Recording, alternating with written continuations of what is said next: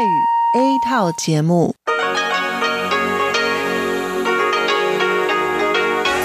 ที่นี่สถานีวิทยุเรดิโอไต้หวันอินเตอร์เนชันแนล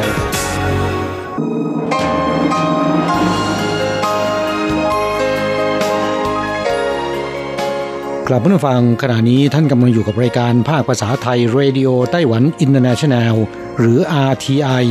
ออกกระจายเสียงจากกรุงไทเปไต้หวันสาธารณรัฐจีน เป็นประจำทุกวันนะครับ นอกจากรับฟังทางเครื่องรับวิทยุได้แล้ว ยังสามารถรับฟังรายการผ่านระบบออนไลน์ได้ที่ thai.rti.org.tw หรือที่ RTI Fanpage นะครับ ขอเชิญติดตามรับฟังรายการของเราได้ ตั้งแต่บัดนี้เป็นต้นไป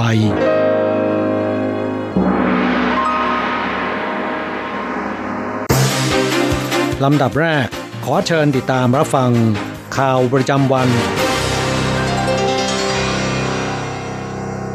สวัสดีค่ะท่านผู้ฟังที่เคารพ ข่าวประจำวันจากรายการ Radio Taiwan International ประจำวันอังคารที่ 18 พฤษภาคม ปีพุทธศักราช 2562 สำหรับข่าวไต้หวัน มีดิฉันอัญชันทรงพุทธเป็นผู้รายงานค่ะ หัวข้อข่าวมีดังนี้ กองทัพไต้หวันจัดซ้อมรบประจำปี 27-31 พฤษภาคม ประชาชนรอรุ่นฝูงบินรบบินขึ้นลงบนทางด่วน มหากรรมคอมพิวเตอร์นานาชาติไทเปเปิดฉากขึ้นแล้ว ประธานาธิบดีชาอิงหวนชี้ไต้หวันเป็นทางเลือกการลงทุนที่ดีที่สุด กรมอุตุนิยมวิทยาเตือนระวังมรสุมลูกใหม่ทำห้าเมืองในไต้หวันฝนตกหนัก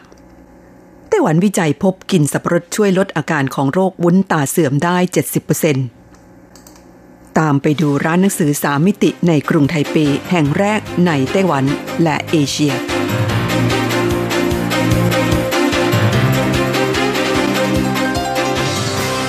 ต่อไปเป็นรายละเอียดของข่าวค่ะ อันดับแรกเป็นข่าวที่กองทัพไต้หวันจัดซ้อมรบประจำปี 27-31 พฤษภาคม ประชาชนรอลุ้นฝูงบินรบบินขึ้นลงบนทางด่วน การซ้อมรบประจำปี 2562 ภายใต้รหัสฮั่นกวง 35 ของกองทัพไต้หวันสาธารณจีน เริ่มขึ้นแล้วเมื่อช่วงเช้าเวลา7นาฬิกาของวันที่ 27 พฤษภาคมที่ผ่านมา เครื่องบินรบ F16 บินขึ้นจากฐานทัพอากาศเมืองฮวาเลียน ขณะเดียวกันเครื่องบินรบมิราด2000 บินขึ้นจากฐานทัพอากาศเมืองซินจู เพื่อร่วมการฝึกซ้อมของฝูงบินรบ นอกจากนี้ยังจะมีการซ้อมบินขึ้นลงบนทางด่วนสายที่ 1 ช่วงตำบลเหวียนหลินเมืองจางฮั่วในวันที่18พฤษภาคมนี้ประชาชนที่ชื่นชอบชมการซ้อมบินของเครื่องบินรบเข้าไปจองที่กันแล้ว เนื่องจากแต่ละปีมีผู้คนจำนวนมากแห่ไปชม บวกกับกองทัพอากาศไต้หวันหยุดซ้อมบินขึ้นลงบนทางด่วนมานานถึง 12 ปี คาดว่าจะมีผู้คนแห่ไปชมกันมากกว่าทุกครั้ง ชาวบ้านในระแวกใกล้เคียงที่หัวการค้า ถึงกับเปิดให้เช่าระเบียง และดาดฟ้า เพราะจะชมการซ้อมบินได้ชัดเจนกว่าสนนราคานั้นมีตั้งแต่ 600 ถึง 1,000 เหรียญไต้หวัน พลอากาศโทหวังฉุนชงเสนาธิการฐานอากาศให้สัมภาษณ์ว่า กรมอุตุนิยมวิทยาพยากรณ์ว่าอาจจะมีฝนตก หากฝนไม่แรงมากเครื่องบินรบจะยังคงฝึกซ้อมบินขึ้นลงบนทางด่วนตามกำหนดการเดิม แต่หากมีฝนฟ้าขนองก็อาจจะยกเลิก เนื่องจากอาจไม่ปลอดภัย กองทัพไต้หวันเผยว่าตามกำหนดการซ้อมรบปีนี้จะใช้เครื่องบินรบ F16 เครื่องบินรบ IDF และมิราด2,000 ซ้อมบินขึ้นลงบนทางด่วน ดังนั้นจึงจะมีการปิดทางด่วนที่ใช้เป็นรันเวย์ ช่วงตำบลเหวียนหลินเมืองจางฮั่วไปถึงทางด่วนสายผู่เยียนที่เชื่อมต่อกันตั้งแต่เวลา 22นาฬิกาของวันที่17พฤษภาคม ไปจนถึงเวลา 12นาฬิกาของวันที่ 28 พฤษภาคม ตามด้วยเวลา 22นาฬิกาของวันที่ 28 พฤษภาคม ไปจนถึงเวลา 6นาฬิกาของวันที่19พฤษภาคม ปิดเฉพาะขาลง เพื่อซ้อมยกแท่งแบรีเออร์คอนกรีตกั้นถนน ประชาชนสามารถหันไปใช้ทางหลวงสาย 148 และสาย 76 ที่เชื่อมต่อทางด่วนสายที่ 3 แทนการใช้ทางด่วนสายที่ 1 ในช่วงเวลาดังกล่าวได้ ข่าวต่อไปมหกรรมคอมพิวเตอร์นานาชาติไทเป ปี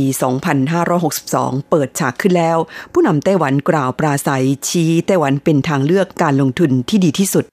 มหกรรมคอมพิวเตอร์นานาชาติไทเปปี 2562 หรือ Computex ไทเป 2019 ซึ่งมีกำหนดจัดขึ้นระหว่างวันที่ 28 พฤษภาคม ถึง 1 มิถุนายน ที่ไทเป World Trade Center อาคาร 1 ศูนย์แสดงสินค้าหนันกังอาคาร 1 และอาคาร 2 กับศูนย์การประชุมนานาชาติไทเป ปีนี้มีผู้ประกอบการคอมพิวเตอร์และอุปกรณ์ข้างเคียง 1,685 ราย จาก 30 ประเทศ รวมไต้หวัน เปิดบูธแสดงสินค้าและบริการ 5,508 บูธ นับว่ายิ่งใหญ่เป็นประวัติการณ์ ประธานาธิบดีชายอิงหวนแห่งไต้หวันสาธารณจีน กล่าวขณะปราศัยในฐานะประธานพิธีเปิดงานมหกรรมดังกล่าวว่ามหกรรมคอมพิวเตอร์นานาชาติไทเป จัดมาเป็นเวลา 39 ปีแล้ว ซึ่งได้กลายเป็นหนึ่งในงานมหกรรม ด้านเทคโนโลยีสารสนเทศ และการสื่อสารที่ยิ่งใหญ่ และมีความหมายในเชิงสัญลักษณ์ ประกอบกับไต้หวันเป็นส่วนสำคัญของห่วงโซ่อุปทานการผลิตของอุตสาหกรรมเทคโนโลยีโลก นอกจากนี้อุตสาหกรรมด้านเทคโนโลยีสารสนเทศและการสื่อสาร เป็นหัวจักรสำคัญของการขับเคลื่อนเศรษฐกิจไต้หวันให้เติบโตต่อไป ปีที่แล้วไต้หวันส่งออกสินค้าเป็นมูลค่ารวม 15.70 ล้านดอลลาร์สหรัฐ ในจำนวนนี้ส่วนใหญ่เป็นสินค้า และนวัตกรรม ด้านเทคโนโลยีสารสนเทศและการสื่อสารและในปีนี้ผู้ประกอบการไต้หวันที่ไปลงทุนต่างประเทศได้ทยอย ย้ายฐานการผลิตกลับมายังไต้หวันทำสถิติสูงที่สุดเป็นประวัติการ สะท้อนให้เห็นถึงศักยภาพของอุตสาหกรรมเทคโนโลยีสารสนเทศและการสื่อสารที่สามารถขยายตัวต่อไปได้มากขึ้น ผู้นำไต้หวันอย่างย้ำว่า ไต้หวันมีโครงสร้างพื้นฐานที่เป็นเลิศเคารพและยึดมั่นเรื่องลิขสิทธิ์ทรัพย์สินทางปัญญา อีกทั้งมีบุคลากรที่พรั่งพร้อม เชื่อมั่นว่างานมหกรรมคอมพิวเตอร์นานาชาติไทเปครั้งนี้ จะช่วยให้กลุ่มธุรกิจทราบว่าไต้หวันคือทางเลือกการลงทุนในอนาคตที่ดีที่สุด ข่าวต่อไปกรมอุตุนิยมวิทยาไต้หวันเตือน ระวังมรสุมลูกใหม่ทำห้าเมือง ฝนตกหนัก กรมอุตุนิยมวิทยาไต้หวันประกาศในช่วงเช้าเวลา7นาฬิกา5นาทีของวันที่18พฤษภาคมนี้ว่ามรสุมฤดูฝนลูกใหม่ที่เคลื่อนตัวเข้ามาปกคลุมทั่วเกาะไต้หวัน ส่งผลให้มีฝนฟ้าขนอง ตั้งแต่เช้าของวันที่18พฤษภาคม โดยเฉพาะ 5 เมือง ได้แก่ จีหลง ไทเป นิวไทเป เถาหยวนและผิงตง มีฝนตกหนัก เตือนประชาชนที่ออกไปทำกิจกรรมนอกอาคาร ต้องระวังลมกันโชกแรงและฟ้าผ่า ส่วนภาคกลางและภาคใต้ยกเว้นเมืองผิงตงนั้น จะมีฝนตกในช่วงเย็นไปจนถึงค่ำสำหรับอุณหภูมิภาคเหนือเฉลี่ย 25 องศาเซลเซียส ภาคกลางและใต้ 30 องศาเซลเซียส ภาคตะวันออก 28-29 องศาเซลเซียส โดยมรสุมลูกนี้จะค่อยๆ เคลื่อนตัวออกไปจากไต้หวัน ในวันพุธที่ 19 พฤษภาคม ซึ่งจะทำให้อากาศในวันที่ 30 ถึง 31 พฤษภาคม เริ่มเสถียรและร้อนอบอ้าวขึ้นเป็นลำดับ เข้าต่อไปไต้หวันวิจัยพบกินสับปะรดช่วยลดอาการของโรควุ้นตาเสื่อมได้ 70%คุณฟังคะความก้าวหน้าทางวิทยาศาสตร์และเทคโนโลยีที่ไม่มีวันสิ้นสุดในยุคปัจจุบัน ก่อเกิดนวัตกรรมที่สร้างความสะดวกสบายให้แก่มนุษย์ ตลอดจนมีอิทธิพลต่อการดำเนินชีวิตในทุกๆด้าน โดยเฉพาะเทคโนโลยีเครื่องมือสื่อสาร อย่างโทรศัพท์มือถือ ส่งผลให้เกิดโรคภัยตามมามากมาย และที่พบบ่อยคือโรควุ้นตาเสื่อมจากข้อมูลทางการแพทย์ระบุว่าปัจจุบันคนไต้หวัน 10 คน มี 8 คนที่มีอาการของโรควุ้นตาเสื่อม อย่างไรก็ดีผลการสำรวจของมหาวิทยาลัยต้าเรน และโรงพยาบาลมหาวิทยาลัยฟูอิง พบว่า การกินสับปะรดวันละ 100-300ถึงกรัม เป็นเวลา 3 เดือน ช่วยลดอาการของโรควุ้นตาเสื่อมลงได้ 70%ผลการวิจัยดังกล่าวได้ถูกนำลงตีพิมพ์ในนิตยสาร Science Illustrated ของสหรัฐ ฉบับเดือนเมษายนที่ผ่านมา การวิจัยชิ้นนี้ใช้เวลา 3 ปีในการติดตามอาการของผู้ป่วย โรควุ้นตาเสื่อม 388 คน ซึ่งมีอายุเฉลี่ย42ปี โดยแบ่งเป็น 3 กลุ่ม ให้กินสับปะรดวันละ 100-300 กรัม ผลปรากฏว่าช่วยลดอาการของโรควุ้นตาเสื่อมลงได้เฉลี่ย 70%โดยกลุ่มที่รับประทานในปริมาณมากคือ 300 กรัมต่อวัน ยิ่งได้ผลดี ทั้งนี้โรควุ้นตาเสื่อมเป็นภาวะที่พบบ่อยในคนทั่วไป โดยเฉพาะอย่างยิ่งเมื่อย่างเข้าสู่วัยกลางคน โดยจะมองเห็นเงาดำคล้ายหยักใยยุงลูกน้ำหรือแมลง หรือเห็นเป็นจุดเล็กๆ เส้นๆวงๆลอยไปมาในลูกตาข้างเดียว หรือบางคนเป็นทั้งสองข้าง แม้ไม่ก่อให้เกิดอันตรายต่อการมองเห็น ผู้ป่วยยังใช้สายตาและทำกิจวัตรประจำวันได้ตามปกติ แต่เงาดำนี้จะไม่จางหายไป และสร้างความรำคาญให้กับผู้ป่วยไม่น้อย เข้าต่อไปตามไปดูร้านหนังสือสามมิติในกรุงไทเป แห่งแรกในไต้หวันและเอเชีย วีดู ร้านหนังสือสามมิติแห่งแรกในไต้หวัน และแห่งแรกของเอเชีย เปิดตัวขึ้นเมื่อเดือนเมษายนที่ผ่านมา ที่ซอยเล็กๆ ข้างหอสมุดสาธารณะไทเป กลางกรุงไทเป ภายในร้านมีหนังสือสามมิติกว่า 200 เล่มหวนจือเซียวเจ้าของร้านหนังสือซึ่งเป็นนักสะสมหนังสือสามมิติเปิดเผยว่า หนังสือทุกเล่มนำมาซึ่งความมหัศจรรย์ให้แก่ผู้อ่าน เป็นมนสเสน่ห์ที่ไม่มีทางค้นพบในหนังสืออิเล็กทรอนิกส์ นอกจากนี้จะมีการเปลี่ยนธีมหนังสือที่นำมาจัดแสดงเป็นประจำทุกปี โดยในเดือนพฤษภาคมนี้เป็นธีมบุพชาติเบ่งบาน ท่านที่สนใจสามารถไปเยี่ยมชมร้านหนังสือสามมิติแห่งนี้ได้ ที่บริเวณถนนเจียนกัวหนานลู่ในกรุงไทเป ซึ่งเปิดบริการทุกวันพุธถึงศุกร์เวลา 10นาฬิกาถึง 12นาฬิกาและ 13นาฬิกาถึง 17นาฬิกาเสาร์อาทิตย์เปิดเฉพาะเวลา 13นาฬิกาถึง 19นาฬิกา ทั้งฝั่งคานั่นเป็นช่วงของข่าวไต้หวันประจำวันนี้นำเสนอโดยดิฉัน อัญชันทรงพุทธค่ะ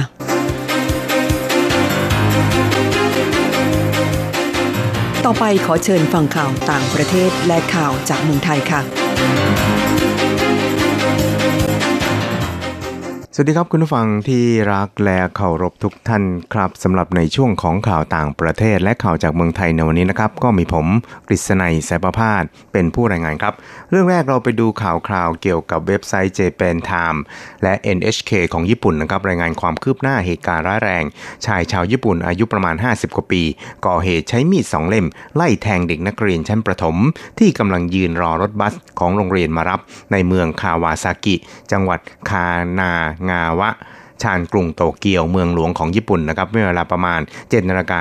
45 นาทีของเช้าวันอังคารคือวันนี้ตามเวลาท้องถิ่นนะครับว่า เป็นเหตุให้มีผู้เสียชีวิตสลดถึง 2 ราย เป็นชายวัยประมาณ 30 ปี 1 รายเป็นเด็กนักเรียนหญิงชั้นป .6 อีก 1 ราย ขณะที่มีเด็กนักเรียนชั้นประถมได้รับบาดเจ็บ ถูกคมมีดถึงอย่างน้อย 16 คนทีเดียวครับ ครับเจ้าหน้าที่ตำรวจสอบสวนได้จับกลุ่มชายคนร้ายที่ลงมือก่อเหตุสะเทือนใจ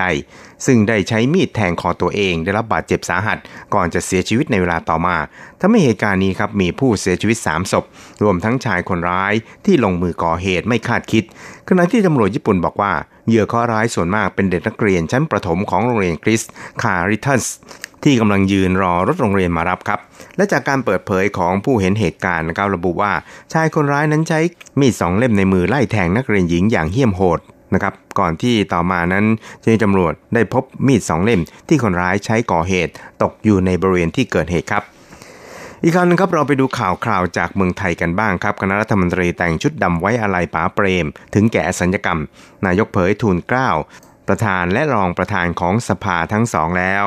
ขณะที่วาระคณะรัฐมนตรีวันนี้นะครับ สาธารณสุขนั้น ร่างกฎกระทรวงขออนุญาต และการอนุญาตผลิตนำเข้าส่งออก เฉพาะกัญชาจำหน่าย การประชุมคณะรัฐมนตรีวันนี้ คณะรัฐมนตรีนั้นได้แต่งกายด้วยชุดดำเพื่อไว้อาลัยพลเอกเปรมตินสุรานนท์ประธานองคมนตรีและก็รัฐบุรุษที่ถึงแก่สัญญกรรมเมื่อวันที่ 26 พฤษภาคมที่ผ่านมา ซึ่งก่อนการประชุมนะครับนายรัฐมนตรีพลเอกประยุทธ์จันโอชานั้นก็บอกว่า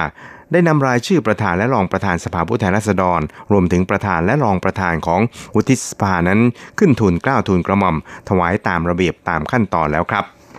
อีกคราวนึงครับเราไปดูเกี่ยวกับนายคณิตแสงสุพรรณนะครับเลขาธิการสำนักงานคณะกรรมการนโยบาย เขตพัฒนาพิเศษ ภาคตะวันออก หรือสอกอพอหรือ EEC นะครับเปิดเผยว่า ที่ประชุมคณะกรรมการนโยบายเขตพัฒนาพิเศษภาคตะวันออกหรือ EEC ที่มีพลเอกประยุทธ์จันโอชานารัฐมนตรีเป็นประธานนะครับ ได้เห็นชอบให้มีการแต่งตั้งคณะอนุกรรมการกันกรอง อุทธร์เรื่องร้องเรียนของโครงการ EEC Project List เพื่อพิจารณาเรื่องร้องเรียนของเอกชน ที่เข้าร่วมการประมูลนะครับ ซึ่งตอนนี้เนี่ยมีอยู่ 2 โครงการที่เอกชน ได้ฟ้องร้องต่อศาลปกครอง และมาอุทธร์กับคณะกรรมการคัดเลือกเอกชน เข้าร่วมโครงการด้วยครับ คือโครงการสนามบินอูตะเภาแล้วก็เมืองการบินภาคตอนออกมูลค่าโครงการ 290,000 ล้านบาท และโครงการท่าเรือแหลมฉบัง ระยะที่ 3 มูลค่า 84,360 ล้านบาทครับ ซึ่งนายกรัฐมนตรีนั้นก็ได้สั่งการให้มีการพิจารณาเรื่องอุทธรณ์ของเอกชนให้แล้วเสร็จภายใน 7 วันครับ เพื่อที่ทางกพอนั้น จะได้มีข้อมูลเพียงพอสำหรับการตัดสินข้อขัดแย้งได้ เพราะศาลปกครองนั้นจะยังไม่ตัดสินเรื่องที่เอกชนไปฟ้องร้อง จนกว่าการอุทธรณ์กับภาครัฐนั้น จะสิ้นสุดลงเสียก่อนครับครับช่วงนี้เราไปติดตามอัตราแลกเปลี่ยนระหว่างค่าเงินไต้หวันกับเงินบาทแล้วก็เงินเหรียญสหรัฐกันครับ หากต้องการโอนเงินบาท 10,000 บาท ต้องใช้เงินในไต้หวัน 10,000 กับ 110 เหรียญไต้หวัน หากต้องการซื้อเงินสด 10,000 บาท ก็ต้องใช้เงินในไต้หวัน 10,000 กับ 460 เหรียญไต้หวันสำหรับตาแลกเปลี่ยนระหว่างค่าเงินในไต้หวันกับเงินเหรียญสหรัฐในวันนี้1เหรียญสหรัฐต้องใช้เงินในไต้หวัน 31.68 เหรียญไต้หวันแลกซื้อ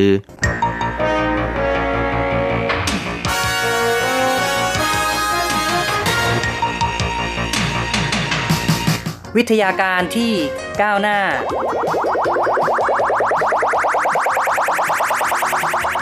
ชีวิตความเป็นอยู่ที่ทันสมัย อะไรที่ใหม่ ๆ ล้ำยุค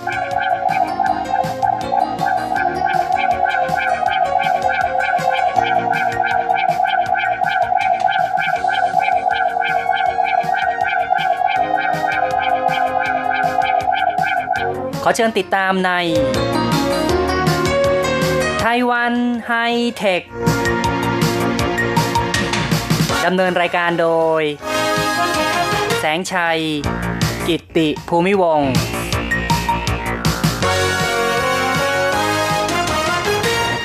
คุณผู้ฟังที่รักครับพบกันในรายการไต้หวันไฮเทคนะครับ ในครั้งนี้เราจะคุยกันในหัวข้อเรื่อง ทีมวิจัยของไต้หวันจับมือกับสหรัฐวิจัย วัคซีนนาโน สกัดเชื้อเมอร์สเมื่อไม่นานมานี้นะครับ มีข่าวคราวความก้าวหน้าทางด้านเทคโนโลยีการแพทย์ของไต้หวัน ซึ่งสภาวิจัยแห่งชาติของไต้หวัน ได้เปิดเผยว่าโรคทางเดินหายใจตะวันออกกลาง หรือว่า Middle East Respiratory Syndrome หรือ MERS นะครับ ซึ่งก็เป็นโรคติดเชื้อไวรัสโคโรนาสายพันธุ์ใหม่ ปี 2012 ที่ถูกขนานนามว่าเป็นโรคซาร์สพันธุ์ใหม่ ยังไม่มีวัคซีนหรือว่ายารักษาที่ได้ผล แต่ด้วยความพยายามของทีมนักวิจัยไต้หวันร่วมมือกับทางสหรัฐ จึงมีการวิจัยพัฒนา วัคซีนนาโนเทคโนโลยี เพื่อต่อสู้กับโรคร้ายดังกล่าว และได้ผลเป็นอย่างดี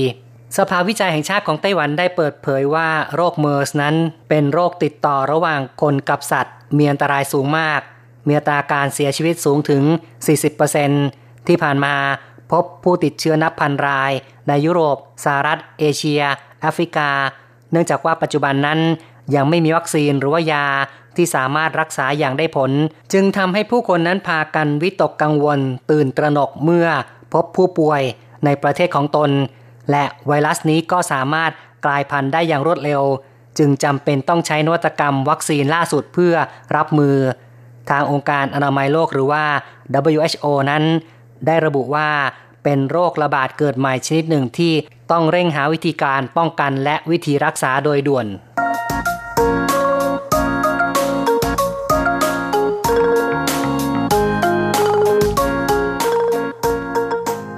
โรคเมอร์สนั้นมีคำว่าตะวันออกกลาง ทางนี้ก็เป็นเพราะว่ามีการพบเชื้อครั้งแรกระบาดในประเทศแถวตะวันออกกลาง 9 ประเทศ ซึ่งก็คือ จอร์แดนซาอุดิอาระเบีย กาตาร์สหรัฐอาหรับเอมิเรต รวมทั้งประเทศในแอฟริกาเหนือคือตูนิเซีย ยังไม่เป็นที่ทราบแน่ชัดว่า ไวรัสสายพันธุ์นี้มีต้นกำเนิดจากแหล่งใด แพทย์บางรายสันนิษฐานว่าอาจมาจากอูดแพะ หรือทั้งค้างคาว ผู้ป่วยรายแรกเป็นชาวซาอุดิอาระเบีย ต่อมา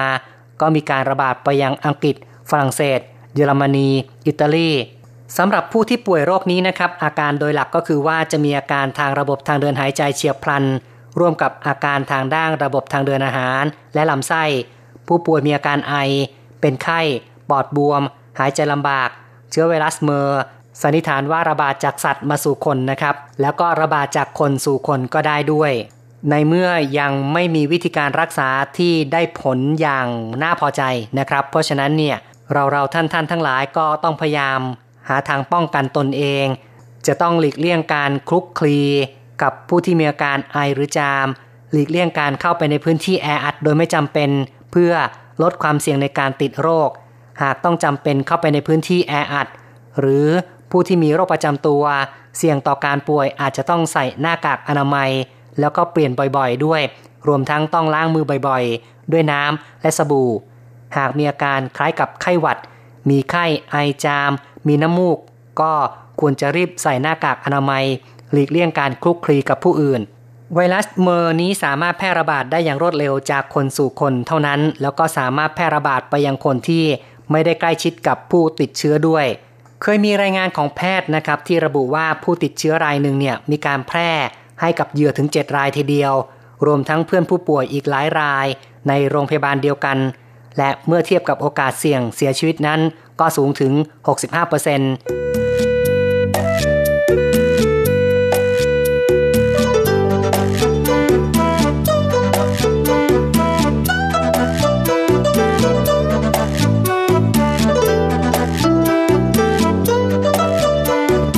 โรคเมอร์สนะครับมีความน่ากลัวมาก ที่ผ่านมานั้นกล่าวได้ว่ายังไม่มีวิธีการป้องกันหรือว่าวิธีการรักษา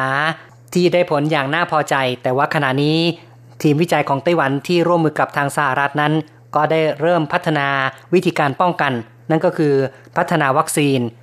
คุณหูหมิงเจอนะครับ ซึ่งเป็นหนึ่งในทีมนักวิจัยของสภาวิจัยแห่งชาติไต้หวันเนี่ยก็ได้บอกว่าการพัฒนาวัคซีนของไต้หวัน เป็นการพัฒนาวัคซีนเพื่อส่งเข้าไปในระบบภูมิคุ้มกันของร่างกาย กระตุ้นให้ร่างกายรู้สึกคล้ายกับถูกเชื้อไวรัสเข้าลุกล้ำ สร้างภูมิคุ้มกันออกมาล่วงหน้า จึงจะสามารถต่อต้านกับไวรัสตัวจริงได้สำหรับวัคซีนที่ทีมวิจัยของไต้หวันพัฒนาขึ้นมานั้น มีจุดเด่นอย่างไรนั้น เรามาทำความรู้จักกับวัคซีนทั่วไปกันก่อนนะครับ วัคซีนเนี่ยเป็นชีววัตถุที่ เตรียมขึ้นจากเชื้อจุลินทรีย์หรือว่าส่วนของเชื้อจุลินทรีย์ ซึ่งจะมีกลไกชักนำให้ร่างกาย สร้างภูมิคุ้มกันที่จำเพาะต่อจุลินทรีย์ชนิดนั้นๆ กล่าวคือ มีฤทธิ์ชักนำในการสร้างภูมิคุ้มกันอันจำเพาะกับโรค วัคซีนโดยทั่วไปนั้นจะประกอบด้วยส่วนประกอบของจุลินทรีย์ ที่เป็นสาเหตุของโรค เรียกกันว่าแอนติเจนซึ่งจะมีการทำให้อ่อนฤทธิ์ลง หรือแม้กระทั่งตายนะครับ หรือว่าการใช้ส่วนที่เป็นพิษอ่อนฤทธิ์ลงนั้น ใช้เป็นวัคซีน ซึ่งจะฉีดวัคซีนกระตุ้นระบบภูมิคุ้มกันของร่างกายทำให้ร่างกายสามารถจดจำได้ว่า เป็นสารก่อโรค และจะมีกลไกการทำลายต่อไป คุณสมบัติการจดจำแอนติเจน ของระบบภูมิคุ้มกันร่างกายนั้นทำให้ร่างกายสามารถกำจัดแอนติเจน เมื่อได้รับอีกในภายหลังได้อย่างรวดเร็วนั่นเอง วัคซีนมีการพัฒนาในราวคริสต์ทศวรรษ 1770 โดยเอ็ดเวิร์ด เจเนอร์ นักวิทยาศาสตร์ชาวอังกฤษประสบความสำเร็จในการสกัดเชื้อ cowpox เพื่อป้องกันโรคฝีดาษ หรือว่า smallpox ในมนุษย์ วัคซีนในระยะเริ่มแรกนั้น เป็นการนำเชื้อมาทำให้ตายหรือว่าทำให้อ่อนฤทธิ์เท่านั้น จนกระทั่งในปัจจุบันมีการพัฒนาโดยการนำเอาเทคโนโลยีrecombinant มาช่วยในการพัฒนา อาศัยความรู้ทางด้านชีววิทยา ระดับโมเลกุล มีความพยายามพัฒนาวัคซีน โดยการสังเคราะห์แอนติเจน ในการผลิต subunit vaccine ครับประวัติของการผลิตวัคซีนนั้นก็คือในราวทศวรรษ 1770 เอ็ดเวิร์ด เจเนอร์ นักวิทยาศาสตร์ชาวอังกฤษได้ทราบเรื่องของสตรีเลี้ยงวัวที่ไม่เคยป่วยโรคฝีดาษเลย ภายหลังเธอป่วยด้วยโรค cowpox ซึ่งเธอติดเชื้อดังกล่าวจากวัวที่เธอเลี้ยง เป็นโรคที่อาการไม่รุนแรงนักในมนุษย์ ในปีคริสต์ศักราช 1796 เจอเนอร์ทำการนำเชื้อ cowpox จากสตรีผู้นั้น ฉีดเข้าสู่ร่างกายเด็กวัย 8 ปี หลังจากนั้น 6 สัปดาห์เขาได้ให้เชื้อฝีดาษหรือว่า smallpox แก่เด็กผู้นั้น พบว่าเด็กไม่ป่วยแล้วก็ไม่มีอาการที่สำแดงโรคฝีดาษต่อมาก็มีการทดลองเพิ่มถึงประสิทธิภาพวิธีการนี้ ในทารก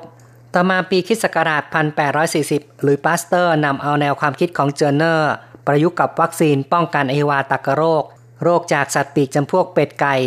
โดยเขาได้ทำการแยกเชื้อแล้วก็นำมาเพาะเลี้ยงในห้องปฏิบัติการทำให้เชื้ออ่อนฤทธิ์ลง ฉีดเข้ากับเด็ก ผลปรากฏว่าเด็กมีแนวโน้มต้านทานต่อเชื้ออหิวาตกโรค แนวความคิดนี้เป็นความคิดพื้นฐาน ซึ่งทำให้มีการผลิตวัคซีนในระยะหลังต่อมา ราวคิดศตวรรษที่ 19 วัคซีนได้รับการพัฒนาแล้วก็ผลักดันมีความสำคัญระดับชาติ มีกฎหมาย วัคซีนบังคับขึ้นในหลายประเทศ มีการแจกจ่ายวัคซีนต่างๆ อาทิเช่น วัคซีนป้องกันโรคไข้ทรพิษโปลิโอ ไอกรน เป็นต้น ในคริสตศตวรรษที่ 20 มีการพัฒนาวัคซีนประสบความสำเร็จมากมาย ได้แก่โรคคอตีบ โรคหัด โรคคางทูม โรคหัดเยอรมัน โดยวัคซีนเหล่านี้ได้ใช้องค์ความรู้และแนวความคิดการพัฒนามาจากวัคซีนป้องกันโปลิโอ ในช่วงปี 1950 และการพัฒนาวัคซีนโรคฝีดาษในราวทศวรรษ 1960 1970 กล่าวได้ว่าการฉีดวัคซีนนั้นมีความสำคัญ กระทรวงสาธารณสุขของไทยเองนั้นก็ได้ให้ความสำคัญในเรื่องนี้ และมีการกำหนดให้มีการบริการวัคซีนพื้นฐาน ให้แก่เด็กไทยทุกคนเพื่อป้องกันโรค ที่เป็นปัญหาสำคัญ ซึ่งปัจจุบันนั้นประกอบด้วยวัคซีน 8 ชนิดได้แก่วัณโรค BCG วัคซีน ตับอักเสบชนิด B หรือว่า HB วัคซีนรวมคอตีบบัตยักไอกรน ตับอักเสบ B หรือว่า DTP-HB วัคซีนโปลิโอ OPV วัคซีนรวมหัดคางทูม หัดเยอรมัน MMR วัคซีนไข้สมองอักเสบ JE วัคซีนคอตีบบัตยักไอกรน DTP และวัคซีนคอตีบบัตยัก DT ซึ่งกระทรวงสาธารณสุขของไทยนั้นก็มีการจัดระบบบริการ ให้เด็กทุกคนในประเทศ รับการฉีดวัคซีนตามกำหนด แน่นอนว่าในไต้หวันนั้นก็มีการฉีดวัคซีนให้แก่เด็กไม่ต่างจากไทยนะครับ ปัจจุบันนั้นการพัฒนาวัคซีนมีความก้าวหน้าอย่างมาก อาศัยองค์ความรู้ทางด้านชีววิทยา ระดับโมเลกุล และเทคโนโลยีรีคอมบิเนนต์พัฒนาวัคซีนอาทิเช่น วัคซีนไวรัสอักเสบชนิด B ที่ถือว่าเป็นวัคซีนรุ่นที่2 ในอนาคตนั้นมีความพยายามพัฒนาวัคซีนโดยการอาศัยการสังเคราะห์แอนติเจน ผ่านกระบวนทางเคมี และฟิสิกส์ในห้องทดลอง โดยการผลิต subunit วัคซีน หรือว่าอาศัยความรู้ทางด้านชีววิทยาระดับโมเลกุลร่วมกัน อาทิเช่น anthrax วัคซีน เพื่อป้องกันโรคเอดส์ครับ ก็ย้อนกลับมาพูดถึงเรื่องการพัฒนาวัคซีน โรคเมอร์สของไต้หวันนะครับ ทีมวิจัยจากสภาวิจัยแห่งชาติ ที่ร่วมมือกับทางฝ่ายสหรัฐเนี่ยนะครับ ก็ได้ทำการพัฒนาวัคซีนโรคเมอร์ส คุณหูมิงเจอหนึ่งในทีมนักวิจัยนั้นก็บอกว่ามีการจำลองพิษของไวรัสเมอร์ส ด้วยเทคโนโลยีนาโนนำเอาภูมิคุ้มกันมาผลิต ให้มีขนาดเล็กเท่ากับนาโนทีเดียว เล็กในระดับนาโนนะครับ แล้วก็ทำการแคปซูลบรรจุเคลือบด้วยโปรตีน ชนิดหนึ่ง ส่งเข้าสู่ระบบภูมิคุ้มกันในร่างกาย กระตุ้นให้เกิดการสร้าง ภูมิคุ้มกัน หรือว่าเสริมภูมิคุ้มกันในร่างกาย ให้แข็งแรงยิ่งขึ้น เพราะฉะนั้นจุดสำคัญของการผลิตวัคซีนของไต้หวันนั้นก็คือ มีการใช้เทคโนโลยีระดับนาโนนะครับเข้ามาช่วย ผลงานการวิจัยของไต้หวันนั้นมีการตีพิมพ์ในนิตยสาร Advanced Functional Material ซึ่งเผยแพร่เมื่อไม่นานมานี้ กล่าวได้ว่าเป็นความน่าภาคภูมิใจอย่างยิ่งต่อความสำเร็จในครั้งนี้ ซึ่งก็อย่างที่ทราบกันนะครับว่าโรคเมอร์สนั้นเป็นโรคติดต่อที่มีความร้ายแรง ติดต่อระหว่างสัตว์กับคนก็ได้ มีอันตรายสูงมาก และผู้ที่ป่วยนั้นก็จะมีอัตราการเสียชีวิตสูงถึง 40%ทีเดียว ที่ผ่านมานั้นก็มีทั้งผู้ป่วยในยุโรปในสหรัฐ ในเอเชียในแอฟริกา ในไทยเนี่ยนะครับ ก็เคยมีข่าวการระบาดอยู่ด้วยเหมือนกันนะครับ จึงเป็นโรคที่ หลายคนนั้นก็เกิดความตื่นตระหนกนะครับ กลัวว่าป่วยขึ้นมาแล้วจะรักษากันไม่ได้ ทางองค์การอนามัยโลกถึงกับได้ประกาศว่าเป็นโรคที่ต้องพยายามรีบหาทางป้องกัน แล้วก็รีบหาวิธีการรักษา และในเมื่อยังไม่สามารถรักษาอย่างได้ผลนะครับ เพราะฉะนั้นก็ต้องหาทางป้องกันกันละไม่ว่าจะเป็นการป้องกันด้วยวัคซีน หรือว่าจะป้องกันแบบพื้นฐานนะครับ ก็คือ การสร้างสุขอนามัยที่ดี ความเคยชินที่ดี ให้แก่ตนเองก็สามารถป้องกันได้ อย่างเช่นว่าการใส่หน้ากากอนามัย การหลีกเลี่ยงเข้าไปคุกคลี ในสถานที่ที่มีผู้คนแออัดนะครับ เห็นใครที่ไอเห็นใครที่จามเนี่ยก็จะต้องระมัดระวังอย่าได้เข้าไปใกล้นะครับ เหล่านี้ก็ล้วนแต่เป็นวิธีการที่เราสามารถจะป้องกันตัวเราเองได้ ซึ่งแน่นอนว่าไม่ได้มุ่งเฉพาะเรื่องของโรคเมอร์สเท่านั้นด้วยนะครับ โรคไข้หวัดใหญ่หรือว่าโรคติดต่ออื่นๆนั้น ก็ต้องหาทางป้องกันตัวเองด้วย เช่นกัน เอาละครับ การพูดคุยในรายการไต้หวันไฮเทคในวันนี้ เวลาหมดลงแล้วละครับ อย่าลืมกลับมาพบกับไต้หวันไฮเทคอีกครั้งในสัปดาห์หน้าเวลาเดียวกันนะครับ หรือคุณผู้ฟังจะรับฟังทางอินเทอร์เน็ตก็ได้นะครับ ที่เว็บไซต์ th.rti.org.tw นะครับ ซึ่งสามารถคลิกเข้าไปรับฟังได้ ทุกที่ทุกเวลาตามที่ท่านสะดวกขอให้สามารถเชื่อมต่ออินเทอร์เน็ตได้เท่านั้นนะครับ ก็สามารถรับฟังรายการของเราได้ ในครั้งนี้ต้องขออำลาไปก่อนนะครับ bye bye โชคดีจนกว่าจะพบกันใหม่ครับ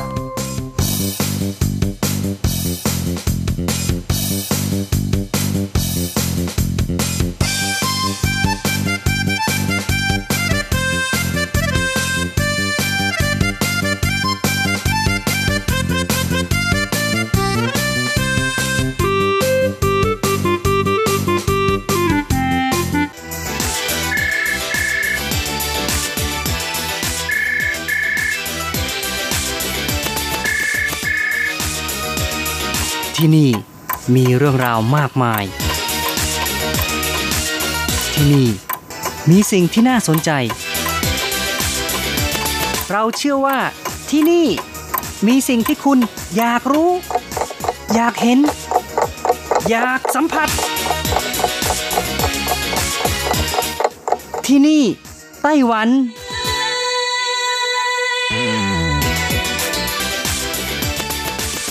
สวัสดีค่ะ คุณผู้ฟังที่รักทุกท่านพบกันช่วงเวลาที่นี่ได้หวันกับรถจรัสยนต์สุวรรณพร้อมกับเนื้อหาสาระดีๆ ที่เกี่ยวข้องกับในไต้หวันมาเล่าสู่กันฟังประจำทุกสัปดาห์ ในสัปดาห์นี้ก็เช่นกันค่ะ ยังคงมีเรื่องราวดีๆ ที่เกี่ยวข้องกับหลอดพลาสติก แม้จะเป็นพลาสติกที่มีขนาดไซส์จิ๋วแต่ในไต้หวันเองก็เริ่มมีมาตรการควบคุมใช้ตั้งแต่วันที่ 1 กรกฎาคมเป็นต้นไปค่ะ ในความเป็นจริงแล้วก็ยังมีทางเลือกอื่นอีกมากมายนะคะ ซึ่งล่าสุดก็มีข่าว เริ่มมีวิธีการรับประทานชานมไข่มุก โดยไม่ต้องใช้หลอด และไม่ต้องใช้ช้อนตักซะแล้วค่ะ เป็นผลงานการออกแบบของนักศึกษาสองสาวนะคะ จากมหาวิทยาลัยสือเจียนไทเป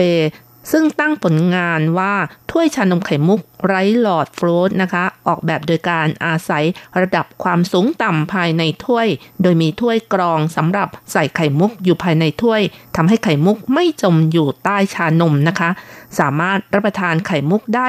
พร้อมๆกับการดื่มชาค่ะ ซึ่งถ้วยดื่มชานมไข่มุกไร้หลอดนี้นะคะ สามารถประหยัดเงิน และก็พกพาง่าย ทำความสะอาดง่าย สอดคล้องกับการอนุรักษ์สิ่งแวดล้อมอีกด้วยค่ะ คุณผู้ฟังคะช่วงนี้มีกระแสเรียกร้องให้เลิกใช้หลอดพลาสติกในไต้หวันก็มาแรงอยู่นะคะ โดยตั้งแต่วันที่ 1 กรกฎาคมเป็นต้นไป จะเริ่มใช้มาตรการควบคุมการใช้หลอดพลาสติกสำหรับดื่มเครื่องดื่มที่ดื่มภายในร้านอาหาร แต่ถ้าหากว่ายังจะเป็นต้องใช้หลอดอยู่นะคะ ก็คงต้องเป็นหลอดที่มีส่วนผสมของสารพลาสติกไม่เกิน 10%ค่ะ ซึ่งสถานที่ที่จะทำการควบคุมในเบื้องต้นก็ประกอบไปด้วยหน่วยงานราชการ โรงเรียนทั้งภาครัฐและเอกชนค่ะ รวมทั้งห้างสรรพสินค้าขนาดใหญ่และไฮเปอร์มาร์เก็ตอีกทั้งธุรกิจอาหารที่มีแฟรนไชส์ส์ ซึ่งทั่วไต้หวันรวมทั้งหมดก็มีเกือบ 8,000 แห่งด้วยกันค่ะ แล้วถ้าพบว่าผู้ประกอบการมีการฝ่าฝืนมาตรการ การควบคุมการใช้หลอดพลาสติกนะคะ จะมีโทษตักเตือนก่อนในช่วงระยะแรกค่ะ แต่ถ้าเข้าสู่ระยะที่ 2 แล้ว ก็ยังพบว่ามีการฝ่าฝืนก็จะมีโทษปรับ เป็นเงินตั้งแต่ 1,200 เหรียญไต้หวันจนถึง 6,000 เหรียญไต้หวันค่ะ ซึ่งแน่นอนว่าในเบื้องต้นนะคะ จะต้องทำให้ประชาชนไม่ได้รับความสะดวกสบายบ้าง เนื่องจากว่าต้องปรับเปลี่ยนพฤติกรรมการบริโภคเครื่องดื่มเป็นแบบไม่ใช้หลอดหรือว่าใช้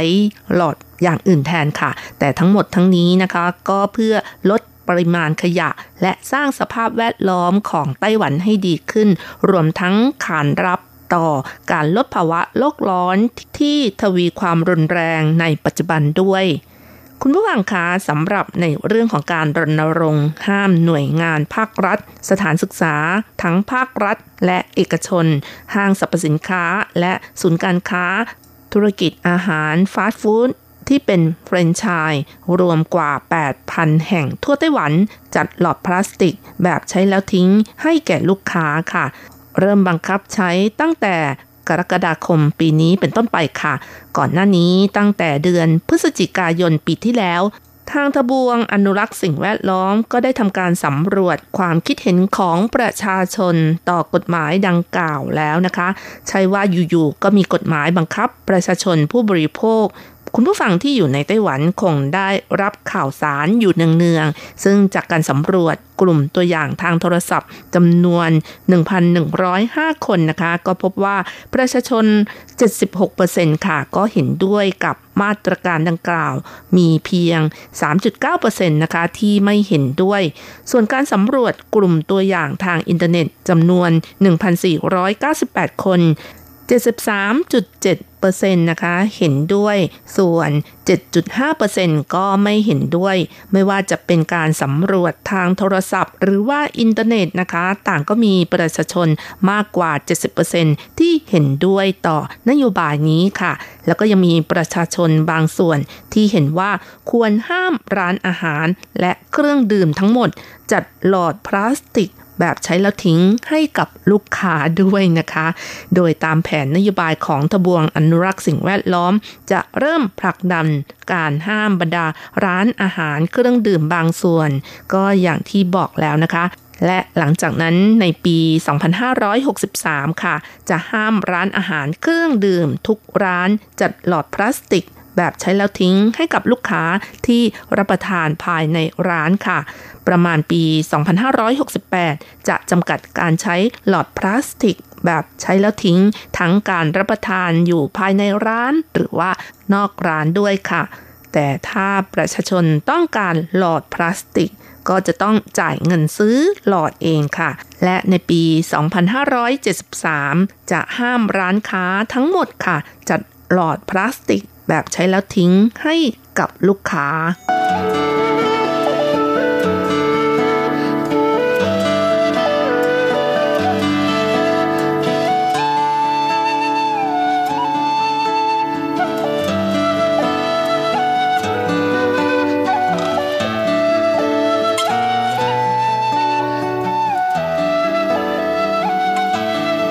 ฟังคะในความเป็นจริงแล้ว หลอดดูดก็เป็นอุปกรณ์ในการดูดของเหลวที่มักใช้กับเครื่องดื่มค่ะ โดยทั่วไปแล้ว หลอดดูดจะเป็นท่อผอมและยาวมีขนาดของไซส์ไม่เท่ากันขึ้นอยู่กับการใช้งานค่ะ อย่างเช่น ถ้าใช้ดูดชานมไข่มุก ก็ต้องใช้หลอดขนาดใหญ่จึงจะมีอัตรสนะคะ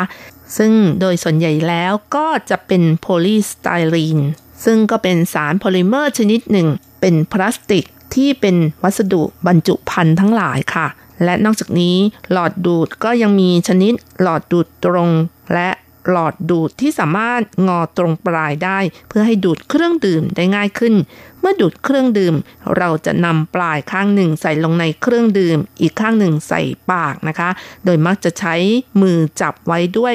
เมื่อกล้ามเนื้อบริเวณปากทำการออกแรงดูด ทำให้ความดันภายในอากาศของปากลดลง ความดันอากาศรอบเครื่องดื่ม ซึ่งมีมากกว่าก็จะดันเครื่องดื่ม ให้ไหลเข้าไปในหลอดดูดเข้าสู่ปากนะคะ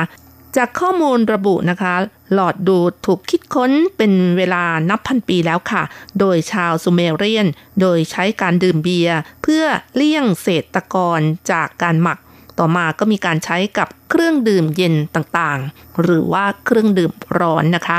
แต่อย่างไรก็ตามค่ะ หลอดที่ใช้แล้วกลายเป็นส่วนหนึ่งของมลภาวะพลาสติกในปัจจุบัน ซึ่งก็เป็นไปทั่วโลกค่ะ เพราะว่าหลอดส่วนใหญ่นั้นใช้งานแค่ครั้งเดียวก็ทิ้ง และในแต่ละวันนั้นไม่ว่าจะดื่มกาแฟ ดื่มน้ำระหว่างมือ้อดื่มเครื่องดื่ม ระหว่างวันที่คุณกระหายน้ำหรือแม้กระทั่งการจิบ น้ำอัดลมเพื่อเพิ่มความสดชื่นในระหว่างวัน ในวันหนึ่งหนึ่งนั้น คนหนึ่งก็จะสร้างขยะจากหลอดพลาสติก ใช้แล้วทิ้งกันมากถึง 3-5 ชิ้นด้วยกันค่ะ ถ้าคูณด้วยระยะเวลาตลอดปี คูณด้วยจำนวนประชากรของคนทั้งโลก โอ้โห บอกได้ว่าเพลอๆสร้างขยะปริมาณมหาศาลไหนลองคำนวณดูสิกาคุณผู้ฟัง ก็จะรู้ว่ามันมากจริง ๆ ค่ะ และนอกจากนี้แล้วหลอดพลาสติกก็ยังเป็นหนึ่งในขยะพลาสติกที่พบบ่อยที่สุดเมื่อมีการทำความสะอาดชายหาดค่ะ หรือว่าบางทีก็มาจากน้ำทะเลที่แบบว่าพัดพากองอยู่บริเวณชายหาด มาก ๆ พอกับขวดน้ำถุงพลาสติก และแก้วพลาสติกอีกด้วยค่ะ แล้วก็มีการประเมินว่าคนอเมริกันนั้นใช้หลอดพลาสติกมากถึงวันหนึ่ง 500 ล้านหลอดเลยค่ะ ว้าว อย่างนี้แล้วประเทศอื่นล่ะคะ ถ้ารวมกันแล้วทั่วโลก โอ้โห ถ้าเอามาต่อกันนะคะ แค่ของคนอเมริกันก็สามารถพันรอบโลกได้ถึงสองรอบครึ่งค่ะค่ะ ความที่ว่าหลอดนั้นมีขนาดเล็กแล้วก็น้ำหนักเบานะคะ เพียงแค่ถูกพัด ด้วยลมเบาๆ หลอดพวกนี้ก็จะปลิวกระจายไปตามที่ต่างๆ และมักจะถูกพัดพาไหลรวมลงสู่แม่น้ำและทะเลด้วยนะคะ ที่สัตว์จำนวนมากเข้าใจผิดว่าเป็นอาหารค่ะ ปัญหาก็คือหลอดพลาสติกมีอยู่ทุกคนทุกแห่ง ทุกร้านอาหารทุกร้านกาแฟ หรือเครื่องดื่มหรือว่า แจกให้ฟรีๆ แต่ตอนนี้ก็เริ่มมีมาตรการ หรือว่ามีการรณรงค์หลายประเทศแล้วนะคะ รวมทั้งในไต้หวันด้วยค่ะ และในไต้หวันเองนะคะ ร้านฟาสต์ฟู้ดหลายแห่งก็เริ่มงดการแจกหลอดแล้วล่ะค่ะ ยกตัวอย่างร้านฟาสต์ฟู้ดขนาดใหญ่ในไต้หวันอย่างแมคโดนัลล์นะคะ ก็เริ่มขานรับต่อนโยบายของทบวงสิ่งแวดล้อม โดยได้ถแถลงข่าววันที่ 11 เมษายนที่ผ่านมาว่าจะเริ่มผลักดันเครื่องดื่มเย็นที่ดื่มโดยตรงนะคะ ไม่ว่าดื่มในร้านหรือนำออกไป จะไม่ให้หลอดพลาสติกอีกต่อไป ทั้งนี้แมคโดนัลล์นะคะ หลายสาขาในกรุงไทเปก็เริ่มงดใช้หลอดพลาสติกแล้วค่ะ ตั้งแต่วันคุ้มครองโลกเมื่อวันที่ 22 เมษายนที่ผ่านมา จากนั้นก็มีการขยายออกไปเมืองอื่นๆอย่างช้าก็คงไม่เกินสิ้นเดือนมิถุนายนที่จะถึงนี้แมคโดนัลล์ทุกสาขาทั่วไต้หวันจะงดให้หลอดพลาสติกแก่ลูกค้า แต่ว่าถ้ามีความจำเป็นอย่างเช่นเด็กนะคะ ก็จะให้หลอดกระดาษแทนค่ะเซินจื้อซิวรัฐมนตรีช่วยทบวงสิ่งแวดล้อมก็บอกว่าการไม่ใช้หลอดพลาสติกก็จะเป็นผลดีต่อระบบนิเวศในทะเลและมหาสมุทร กิจการฟาสต์ฟู้ดและกิจการอื่นๆ หยุดการให้หลอดพลาสติก ถ้างดการใช้ได้ก็เป็นเรื่องดีเซินจื้อซิวกล่าวด้วยว่า ปัจจุบันยังไม่ได้สั่งห้ามใช้หลอดพลาสติกทั่วไต้หวัน เพราะว่ายังมีข้อกังขาอยู่ ยังอยู่ในช่วงของการรณรงค์งดใช้อยู่นะคะ และจะต้องมีการหารือ หรือว่าให้ฝ่ายต่างๆ รวมทั้งผู้บริโภคยอมรับ กฎระเบียบที่รัฐบาลกำหนดด้วยค่ะ ซึ่งทางผู้จัดการฝ่ายบริหารของแมคโดนัลล์ก็บอกว่าต้องการเปลี่ยนแปลงพฤติกรรมผู้บริโภค จะส่งเสริมให้ผู้บริโภคดื่มโดยตรงจากถ้วย คาดว่าจะลดปริมาณพลาสติกได้ถึง 16%ซึ่ง ปัจจุบันนั้นการผลักดันเครื่องดื่มเย็นที่ดื่มโดยตรงมีแต่ในไต้หวัน หากพฤติกรรมผู้บริโภคเปลี่ยนแปลงแล้ว ก็เชื่อว่าจะกระตุ้นให้พื้นที่อื่นๆ เรียนแบบด้วยค่ะสำหรับใครก็ตามนะคะ ที่ได้รับฟังเรื่องหลอดพลาสติกแล้ว และไม่อยากสร้างขยะหลอดพลาสติก วิธีหนึ่งที่จะสามารถทำได้ก็คือ การลดการใช้หลอด หรือไม่ก็พก หลอดสแตนเลสแบบใช้ซ้ำก็เป็นทางออกได้เหมือนกันค่ะคุณผู้ฟัง และถ้าเป็นร้านค้าที่ยังจำเป็นต้องให้หลอดกับลูกค้าก็มีทางเลือกอื่น ๆ อย่างเช่น ใช้หลอดกระดาษแทน หลอดที่ทำมาจากซิลิโคน หลอดแก้ว หลอดสแตนเลสหรือหลอดพลาสติกที่ย่อยสลายได้ง่าย หรือว่าหลอดที่ทำมาจากวัสดุที่เป็นมิตรกับสิ่งแวดล้อมอย่างในไต้หวันก็มีการผลิตหลอด จากชานอ้อย เพราะมีไฟเบอร์ของอ้อย และผสมวัสดุทางธรรมชาติในรูปของเทอร์โมพลาสติกนะคะที่ทำมาจากธัญพืชค่ะ เมื่อถูกความร้อนก็สามารถหลอมละลายเปลี่ยนรูปร่างต่างๆ ได้ เนื่องจากเป็นวัสดุที่เกิดจากผลผลิตทางธรรมชาติ เป็นมิตรกับสิ่งแวดล้อม นอกจากนี้ก็ยังมีหลอดที่ทำมาจากสาหร่ายทะเล ถ้าหากอยู่ในเมืองไทย ก็อาจจะเห็นมีการใช้หลอดดูดที่เป็นธรรมชาติจริง ๆ ค่ะ อย่างเช่น หลอดดูดไม้ไผ่หลอดดูดจากการผักบุ้งหลอดดูดจากตะไคร้ หรือว่าหลอดดูดจากเส้นพาสต้าซึ่งหลายคนอาจจะงงว่าเป็นไปได้หรือไม่นะคะ แต่ก็มีคนทำแล้วค่ะ เอาละค่ะคุณฟังเวลาของรายการหมดลงอีกแล้วนะคะ อย่าลืมค่ะกลับมาติดตามเรื่องราวดีๆ กับรจรัสได้ใหม่สัปดาห์หน้าเวลาเดียวกันสำหรับวันนี้ขอให้ทุกท่านโชคดีมีความสุข สวัสดีค่ะ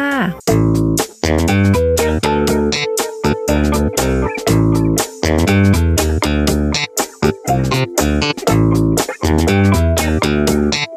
ทุ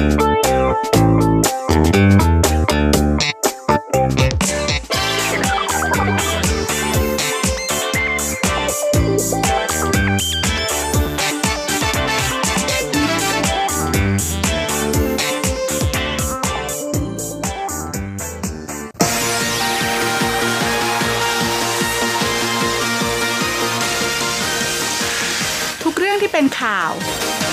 ทุกเรื่องที่เป็นกระแสในสังคมไต้หวัน เราจะจับมาเล่าให้คุณฟังทุกสัปดาห์ที่ RTI ผ่านมุมมองของคนรุ่นใหม่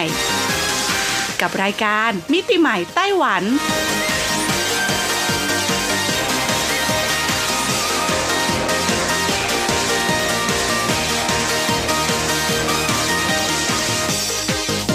สวัสดีค่ะ คุณผู้ฟัง RTI ที่เคารพทุกท่านขอต้อนรับเข้าสู่รายการมิติใหม่ไต้หวันค่ะ รายการที่จะนำเสนอเรื่องราวดีๆ ที่เกิดขึ้นในไต้หวัน ผ่านมุมมองของคนรุ่นใหม่นะคะดำเนินรายการโดยดิฉันดีเจยุ้ยมณพรชัยวุฒิค่ะ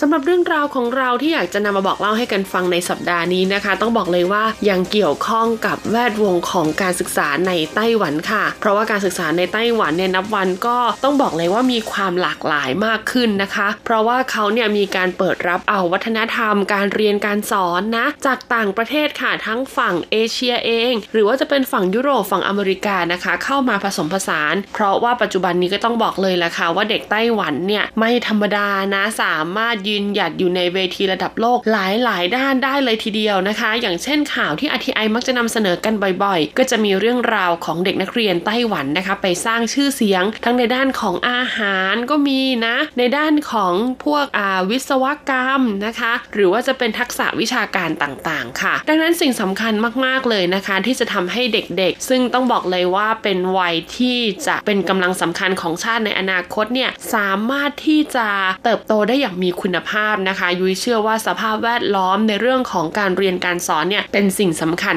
มากๆเลยทีเดียวละค่ะ ดังนั้นบรรดาคุณครูหรือว่าอาจารย์ในไต้หวันนะคะ เขาก็พยายามพัฒนาสภาพแวดล้อมในเรื่องของการเรียนการสอนให้ต้องบอกเลยว่าดูแตกต่างนะคะ เพื่อดึงดูดให้นักเรียนเนี่ยมีสมาธิและก็อยากที่จะใช้ชีวิตอยู่ในห้องเรียนเนี่ยได้นานๆ ไม่ใช่ว่าแบบเออเข้าไปก็เจอแต่ห้องสี่เหลี่ยมเจอแต่โต๊ะนักเรียน เรียนไปได้ครึ่งชั่วโมงหนึ่งชั่วโมงเนี่ยเด็กก็สมาธิแตกกระจายไปหมดแล้วนะคะ อย่างที่เราทราบกันดีปัจจุบันเนี่ยแบบว่าโลกอินเทอร์เน็ตไงถูกไหมเด็กบางคนก็มีมือถือมีอินเทอร์เน็ตกันแล้วอย่างเงี้ยนะ ถ้าสภาพแวดล้อมในห้องเรียนเนี่ยไม่อื้ออำนวยหรือว่าไม่ดึงดูดให้เขาเนี่ยมีสมาธิจดจ่ออยู่กับการเรียนแน่นอนค่ะว่าก็จะถูกสิ่ิ่งเร้าภายนอกเนี่ยดึงดูดไปได้แทนนะคะ เช่นเดียวกันแหละค่ะที่บ้านก็เช่นเดียวกันนะ หากว่าสภาพแวดล้อมที่บ้านไม่น่าอยู่ค่ะน้องๆ หนูๆเนี่ยก็จะต้องอยากออกไปอยู่ข้างนอก เพราะว่ารู้สึกว่าสภาพแวดล้อมนอกบ้านเนี่ยน่าอยู่ยิ่งกว่า ซึ่งก็อาจจะเป็นปัญหาสังคมตามมาในภายหลังได้นะคะ ดังนั้นนอกเหนือจากโรงเรียนแล้วเนี่ยยุ้ยเชื่อว่าอีกหนึ่งสภาพแวดล้อมสำคัญเลยก็คือที่บ้านแล้วก็ครอบครัว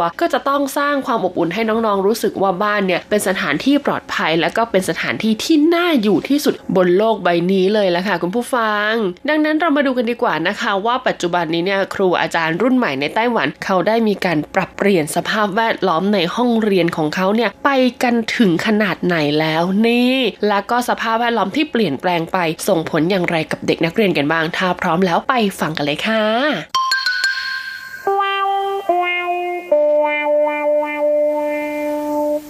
จะเกิดความรู้สึกอย่างไรนะคะ หากในห้องเรียนเนี่ยมีโซฟาวางอยู่สักตัว หรือห้องเรียนเนี่ยถูกตกแต่งให้ดูคล้ายกับผนังถ้ำและนี่ก็คือห้องเรียนที่คุณครูหวังกวาผิงค่ะ เนรมิตขึ้นมาให้กับนักเรียนของโรงเรียนประถมชงเต๋อในนครนิวไทเป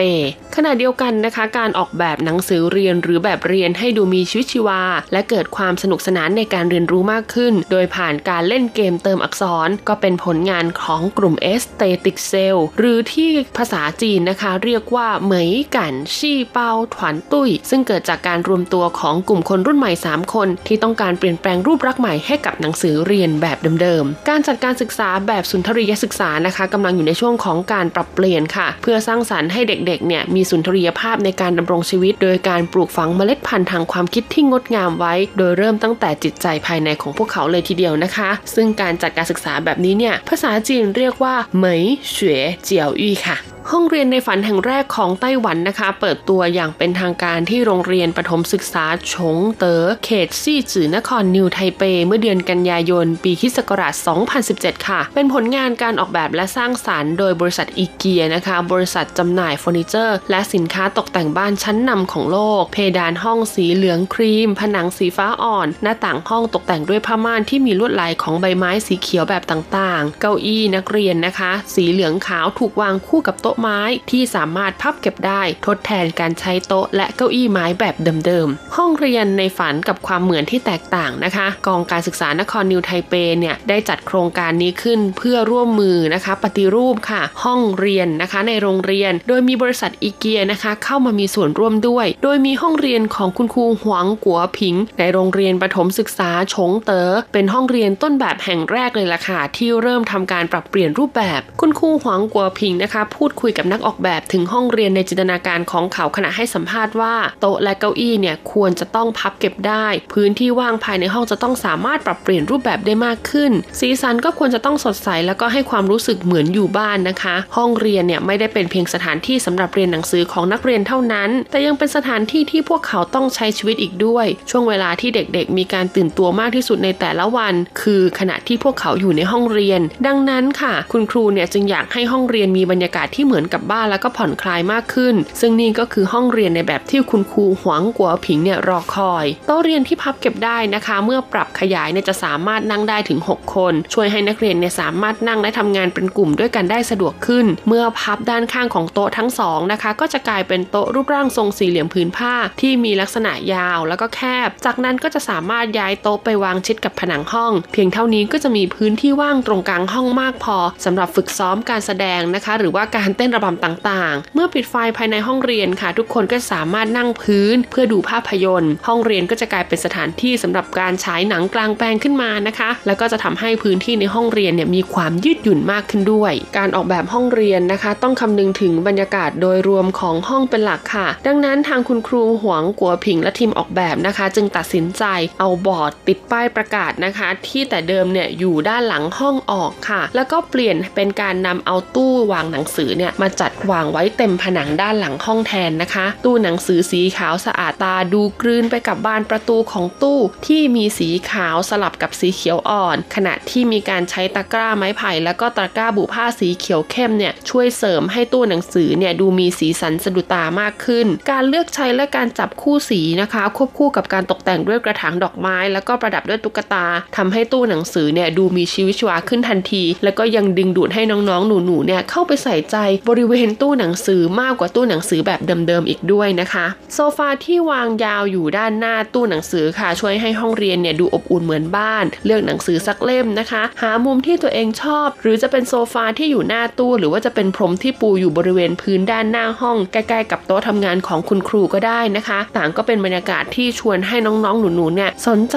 อยากจะอ่านหนังสือมากขึ้นค่ะ เพราะว่าแต่ละพื้นที่เนี่ยสร้างความผ่อนคลายให้เป็นอย่างดีนะคะ ถึงแม้ว่าการหยิบหนังสือของน้องๆออกมาอ่านแต่ละครั้งเนี่ยอาจจะไม่ได้อ่านจนกระทั่งจบเล่มนะคะ อาจจะอ่านได้เพียงแค่หน้า 2 หน้า หรือบางคนอ่านไวหน่อยก็อาจจะอ่านได้ครึ่งเล่มอะไรอย่างนี้นะคะ แต่คุณครูก็รู้สึกว่าอย่างน้อยค่ะ ก็เป็นสิ่งที่กระตุ้นให้เด็กๆเนี่ยอยากจะหยิบหนังสือออกมาอ่านมากขึ้นกว่าในอดีตที่ผ่านมานะคะ พื้นที่แต่ละส่วนในห้องเรียนเนี่ยก็มีความงดงามเป็นของตัวเองค่ะ ช่วงพักผ่อนตอนกลางวันนะคะ เด็กๆเนี่ยจะสามารถงีบหลับบนโต๊ะเรียนก็ได้ นอนบนพื้นก็ได้แล้วแต่จะเลือกเลยนะคะ เด็กทุกคนเนี่ยต่างมีมุมความความคิดเป็นของตัวเองค่ะ ดังนั้นพื้นที่ในการเลือกหรือว่ากิจกรรมที่เขาเลือกทำภายในห้องเรียน ระหว่างในช่วงพักกลางวันเนี่ยก็จะเป็นกิจกรรมที่บ่งบอกนะคะ ถึงลักษณะนิสัยและก็บุคลิกของเขาได้เป็นอย่างดีเลยทีเดียว ซึ่งคุณครูหวงกัวผิงนะคะ ก็ได้เฝ้าสังเกตนักเรียนของเขาแหละค่ะ เพราะว่าการสังเกตพฤติกรรมของนักเรียนที่เกิดขึ้นนะคะ ซึ่งเป็นพฤติกรรมทางธรรมชาติเนี่ยก็จะช่วยให้เราทราบค่ะว่าเด็กคนนี้จะสามารถพัฒนาไปในด้านไหน จึงจะทำให้เขาเนี่ยมีทักษะความรู้ความสามารถที่นำไปใช้ในอนาคตได้ ในห้องเรียนของคุณครูหวงกัวผิงนะคะ โต๊ะทำงานที่ใช้จะเป็นโต๊ะทำงานแบบยืนค่ะ แล้วก็จะมีโน้ตบุ๊กเนี่ยถูกวางอยู่นะคะ แทนโพเดียมที่ยืนบันไดแบบเดิมๆค่ะ ซึ่งมักจัดไว้บริเวณกระดานดำด้านหน้านะคะ แล้วก็จะมีเก้าอี้บาร์ขนาดที่แบบว่าสูงหน่อยพอๆกับโต๊ะค่ะวางคู่กัน เป็นการออกแบบที่ทำให้คุณครูหวงกัวผิงเนี่ยรู้สึกว่าได้ใกล้ชิดกับน้องๆนักเรียน อีกทั้งนะคะยังสามารถพูดคุย แล้วก็โต้ตอบกับน้องๆนักเรียน ได้อย่างใกล้ชิดแล้วก็สนิทสนมมากขึ้นค่ะ ซึ่งต้องบอกเลยว่าเป็นบรรยากาศที่ผ่อนคลายมากๆนะคะ คุณครูเนี่ยยังสามารถลุกขึ้นไปเดินนะคะ ตามโต๊ะต่างๆ ของน้องนักเรียนได้ตลอดเวลา ถือเป็นการแก้ปัญหานะคะ เรื่องของการยืนสอนติดต่อกันเป็นเวลานานๆ ซึ่งคุณครูหวงกัวผิงนะคะ กล่าวติดตลกค่ะว่าเก้าอี้ตัวนี้นั่งสบายมาก คุณครูทุกคนเนี่ยควรจะมีไว้สักตัว และจะทำให้คุณเนี่ยสัมผัสได้ถึงบรรยากาศการเรียนการสอนที่แตกต่างออกไปจากเดิม ต้องบอกเลยว่าการร่วมมือรีโนเวทครั้งนี้นะคะทำให้ห้องเรียนในเนี่ยดูทันสมัย แล้วก็มีสีสันสดใสมากขึ้นค่ะ เพียงแค่คุณเดินเข้าไปภายในห้องเรียนแห่งนี้นะคะ คุณก็จะสัมผัสได้เลยล่ะค่ะว่าชีวิตการเรียนรู้เนี่ยมันช่างมีสีสันจริง ๆนะคะ และการเรียนรู้ของคุณหรือว่าความรู้ที่ได้รับเนี่ยจะต้องมาเติมเต็มชีวิตของคุณได้อย่างสดใสแน่นอนเลยทีเดียว และนี่ก็เป็นห้องเรียนของความฝันนะคะ ที่คุณครูหวงกัวผิงเนี่ยสามารถทำให้กลายเป็นความจริงได้ช่วงเปิดโลกกิจกรรม สำหรับช่วงเปิดโลกกิจกรรมในสัปดาห์นี้ค่ะ ยุ้ยมีกิจกรรมดีๆ ที่จัดขึ้นนะคะ ภายในแล้วก็รอบๆบริเวณวัดชื่อดังของเขตต้าถงกรุงไทเป มาบอกเล่าให้คุณผู้ฟังได้รับทราบกันค่ะ กิจกรรมที่เกิดขึ้นนี้นะคะ จัดขึ้นบริเวณวัดที่มีชื่อว่า ต้าหลงตงเป่าอันกงค่ะ ซึ่งเป็นวัดที่มีชื่อเสียงมากๆนะคะ ในเขตต้าถงทรีของกรุงไทเปค่ะ โดยกิจกรรมนะคะจะมีไปจนถึงสิ้นเดือนมิถุนายนปีนี้นะคะ ดังนั้นคุณผู้ฟังท่านใดที่ชื่นชอบในเรื่องราวของประวัติศาสตร์ ศิลปะวัฒนธรรมในรูปแบบของจีนโบราณ แล้วก็มีความเชื่อในเรื่องของศาสนานะคะ ก็แนะนำเลยว่าให้ลองไปเที่ยวที่นี่ดูค่ะ เพราะกิจกรรมที่จัดขึ้นนี้นะคะ มีชื่อว่าเป่าเซิงเหวินฮว่าจีค่ะ เขาก็จะมีการนำเอานะคะ ศิลปะการแสดงในรูปแบบของจีนโบราณ ที่มีความเกี่ยวข้องกับพุทธศาสนาค่ะ มาจัดแสดงเป็นประจำต่อเนื่องหมุนเวียนกันตลอด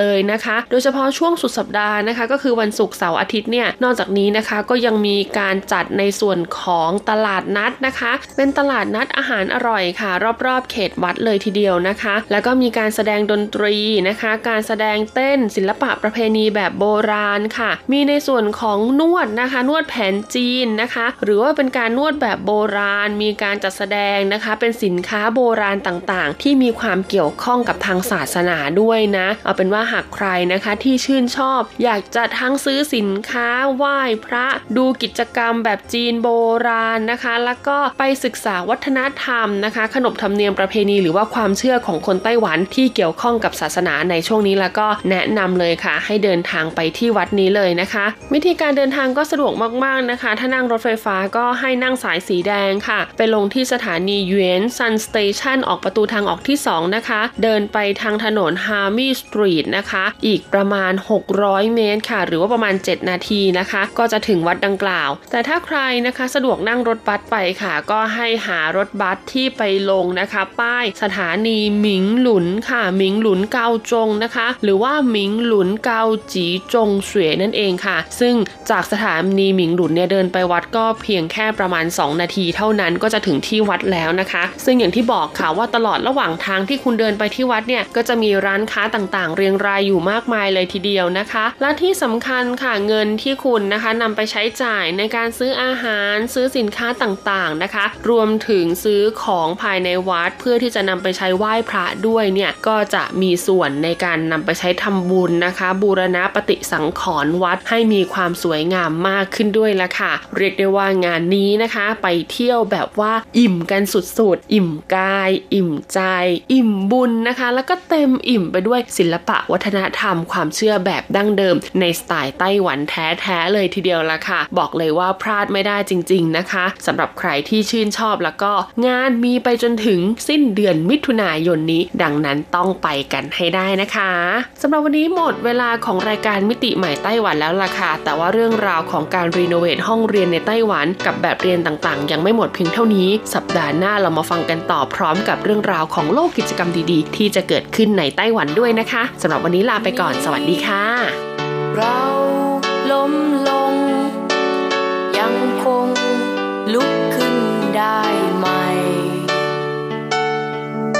ถ้ายังคงมีหนทาง ถ้ายังไม่ยิ้มสดใส